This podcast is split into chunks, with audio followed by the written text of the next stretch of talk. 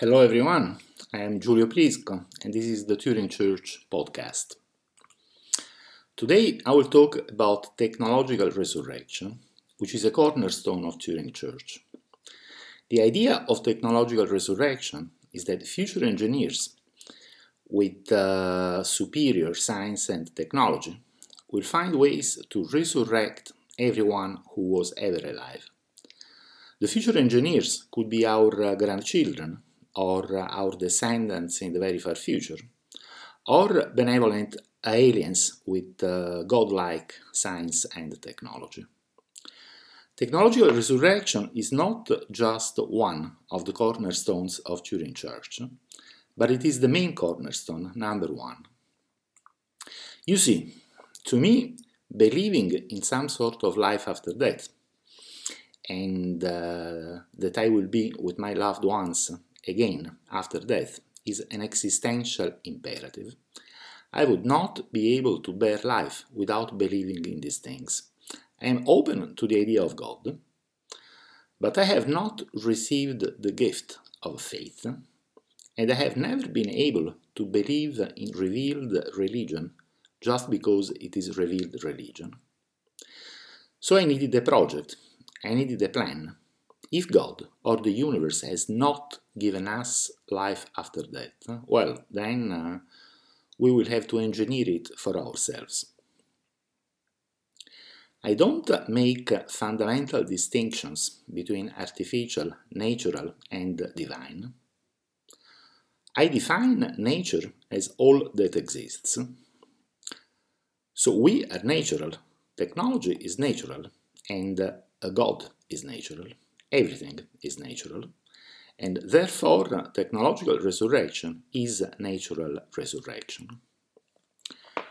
My first post to the Extropians uh, mailing list in 1999 was about technological resurrection. The post was uh, titled Afterlife with a question mark, and it went like this. I am 42 years old and I wish to think that some part of me will live forever. I have an even stronger wish to think that my loved ones will live forever. The deep wish to believe in an afterlife is quite common, if not even universal. It contributed to the origin of religion. Here I cited the essay Transhumanism towards a futurist philosophy by Max More. Max said that humans are uh, driven to the comforts of religious dogma by the terrible fact of death. I always found this evident, and I thought that science could provide a concept of afterlife equivalent to what religion offers. I will now continue reading my first post to the extropians list. First, I mentioned mind uploading and cryonics. Here is me in 1999. I am reasonably confident that the first uploading experiments will be performed during my lifetime. At the same time, I do not think that uploading will be an operational technology in useful time that is in time to live forever, or at least a very long time, by having myself and memories transferred somewhere else. Cryonics may be an answer. Have yourself uh, frozen up until uploading becomes an operational technology, and that's it. But some of my loved ones would not accept it as it would go against their beliefs. And even worse, some are dead already. So, at least from my point of view, uploading and cryonics are not an answer to the deep wish to believe in an afterlife. Enter technological resurrection, or in other words, retrieving personal memories and whole personalities from the past and uploading them to the future. my younger 1999 self continued. Why not consider the afterlife as a goal? Imagine a future transhuman civilization spread over the galaxy with a uh, mastery of space time sufficient to reach somehow into the past and record somehow selves and memories of human beings. Back to the future, this could be uploaded to whatever physical structure is used those days as a vehicle for human consciousness. So the basic concepts of religion would become God exists, we will evolve into it. Heaven exists, it is where God lives. A concept of purgatorium could also be formulated in this framework, as some personalities might need re engineering before heaven. Even more interesting, the ethical and moral values of uh, a god are exactly the same that our own civilization will develop. I'm sure these ideas have been explored by thinkers and discussed on the extropian list. Any good references? By the way, this is my first posting to the list. I look forward to discussing interesting things. So, this was my first post to the extropians list and it is still very close to my current thinking. So, in the last uh, two decades, I have just been elaborating upon the ideas outlined in my first post to the extropians list. The only important thing that has changed is that I am not 42 years old anymore. I will be 64 in a few days. I received some interesting replies to my first post. Anders Sandberg was the first to welcome me to the list, and he mentioned universal immortalism and the omega point theory of Frank Tipler. Charlie Stross mentioned the simulation hypothesis of Hans Moravec. Nick Bostrom is often credited for formulating the simulation hypothesis, but Moravec came before him. I will say something about the simulation hypothesis later on. I remember my younger self in 1999 thinking of extropy as a beautiful and powerful new religion for the new millennium, and I have interpreted transhumanism in this sense ever since. Today, I don't use the term transhumanist to define myself. I prefer to call myself a cosmist. The philosophy of Russian cosmism, developed by, developed by Nikolai Fyodorov and other Russian thinkers around 1900, explicitly, explicitly mentions the technological resurrection of everyone who has ever lived as an important uh, task for future humanity. So, what have I been doing in the last 20 years? I have been elaborating a more comprehensive and I think entirely consistent cosmist metaphysics and the cosmist view of reality, which includes the idea of uh, technological resurrection and is consistent with modern scientific speculation on the one hand and consistent with uh, the central concepts of traditional religion, on the other hand. My metaphysics is described in my book Tales of the Turing Church. See also my review of the book Believing in Dawkins by Eric Steinhart, uh, published last week on my other website, turingchurch.net. Now, of course, the question is how can technological resurrection work? How can future godlike engineers retrieve us from here and now and upload us to their future? Well, if we could answer this question in uh, detail, we would be godlike engineers ourselves, but we are not. Give time to time, and uh, we will we will find a way. But uh, current science already provides some uh, preliminary answers, likely wrong, but useful as starting points. One preliminary theory of uh, technological resurrection is described in the science fiction novel The Light of Other Days, written by Stephen Baxter in collaboration with Arthur Clarke. In the novel, future scientists find that space is full of microscopic uh, wormholes distributed with very high density, which connect any place to any other place.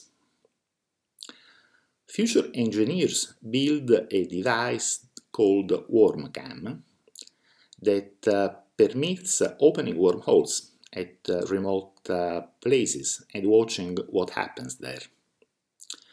Soon they find that uh, the WormCam can access not only other places but also other times. The fabric of space-time is full of uh, micro wormholes that connect any pixel of space-time to any other pixel of space-time. WormCam technology permits establishing data links to anywhere, anytime. In particular, engineers can open wormhole in the body and in the brain of anyone who was ever alive anytime in the past. So they can read the DNA and the information in uh, the brain of a person in the past. Then they upload the information to a cloned body, and lo and behold, the person has been resurrected. I loved this novel. One problem is that it happens only a couple of centuries from now, and I find this difficult to believe. I think it is much more likely that uh, developing the science and engineering of uh, technological resurrection will uh, take thousands of years or more. But I could be wrong. In any case, you don't have to worry about how long it will take, because from your point of view, the process will be instantaneous. You close your eyes here, and you open your eyes there, wherever there is. How scientifically plausible is this theory of technological resurrection? Given the assumption that uh, there are wormholes connecting uh, times and uh, places all over space and time, the theory seems very plausible. It is interesting that modern scientific theories proposed by top scientists establish an equivalence between quantum entanglement, which is spread all over space and uh, time, and wormholes. So we can think that uh, two entangled uh, particles are connected by a wormhole. How to develop the theory and how to build resurrection technology based on this theory is a problem for future scientists and engineers. I am confident that uh, they will find ways to solve this problem. This is my favorite theory of technological resurrection, but there are other possibilities. One is based on the idea that all our memories and whole personalities are spontaneously stored in the fabric of space-time by physical processes. If so, future engineers will be able to locate and read this information. According to many and perhaps most physicists, information is conserved in the universe. I disagree, but perhaps I'm wrong. If I am wrong, the dead are stored in the fabric of space-time. They are distributed and scrambled beyond recognition, like the information in a hologram. But this is just an engineering challenge. If I am not wrong, that is, if information is not conserved in the universe, there is still the possibility but in, that enough, not all but enough, enough information is uh, stored in the fabric of space-time. Let me make a simple analogy. The website turingchurch.com used to be on another server until a few weeks ago. That server was not maintained anymore, and eventually I was unable to access the control panel. So I put the website on uh, another server managed by Substack. Therefore, the content of the old website disappeared, or in other words, all documents on the old website uh, died. No big deal, because most of the old documents have been adapted for my book uh, uh, Tales of the Turing Church, but I realized that I wanted to keep some other documents as well. So I had to resurrect old documents that had died. No problem. I went to the Wayback uh, Machine of the Internet Archive found the old documents that I wanted to resurrect, made a copy, and resurrected the documents in my other website, uh, turingchurch.net. I could do this because the Internet Archive had backup copies. You can choose to attribute the existence of the backup uh, copies to the owners of the Internet Archive and that uh, would be godlike beings who manage the archive, or to automatic software that scans the web and makes uh, backup copies, and that would be natural laws. Now, let me say something about the simulation hypothesis. The simulation hypothesis is the idea that our reality is a simulation computed in a higher level of reality. The simulators can make backup copies of us down here and now and upload us to, our, to uh, their reality or to another simulation. So we will be resurrected by the godlike beings that operate the simulation that is our reality. I prefer my concept of technological resurrection because it is a project that we can uh, work on and the outcome depends only on us if the laws of nature cooperate. Otherwise, if the laws of nature do not cooperate, we will just have to change the laws of nature. No big deal, just an engineering challenge. But uh, the concept of resurrection provided by the simulation uh, hypothesis is also appealing. Now, if you ask me, the simulation hypothesis, or at least the simple formulation of the simulation hypothesis, is very naive and must be taken as just a simple intuitive pictures.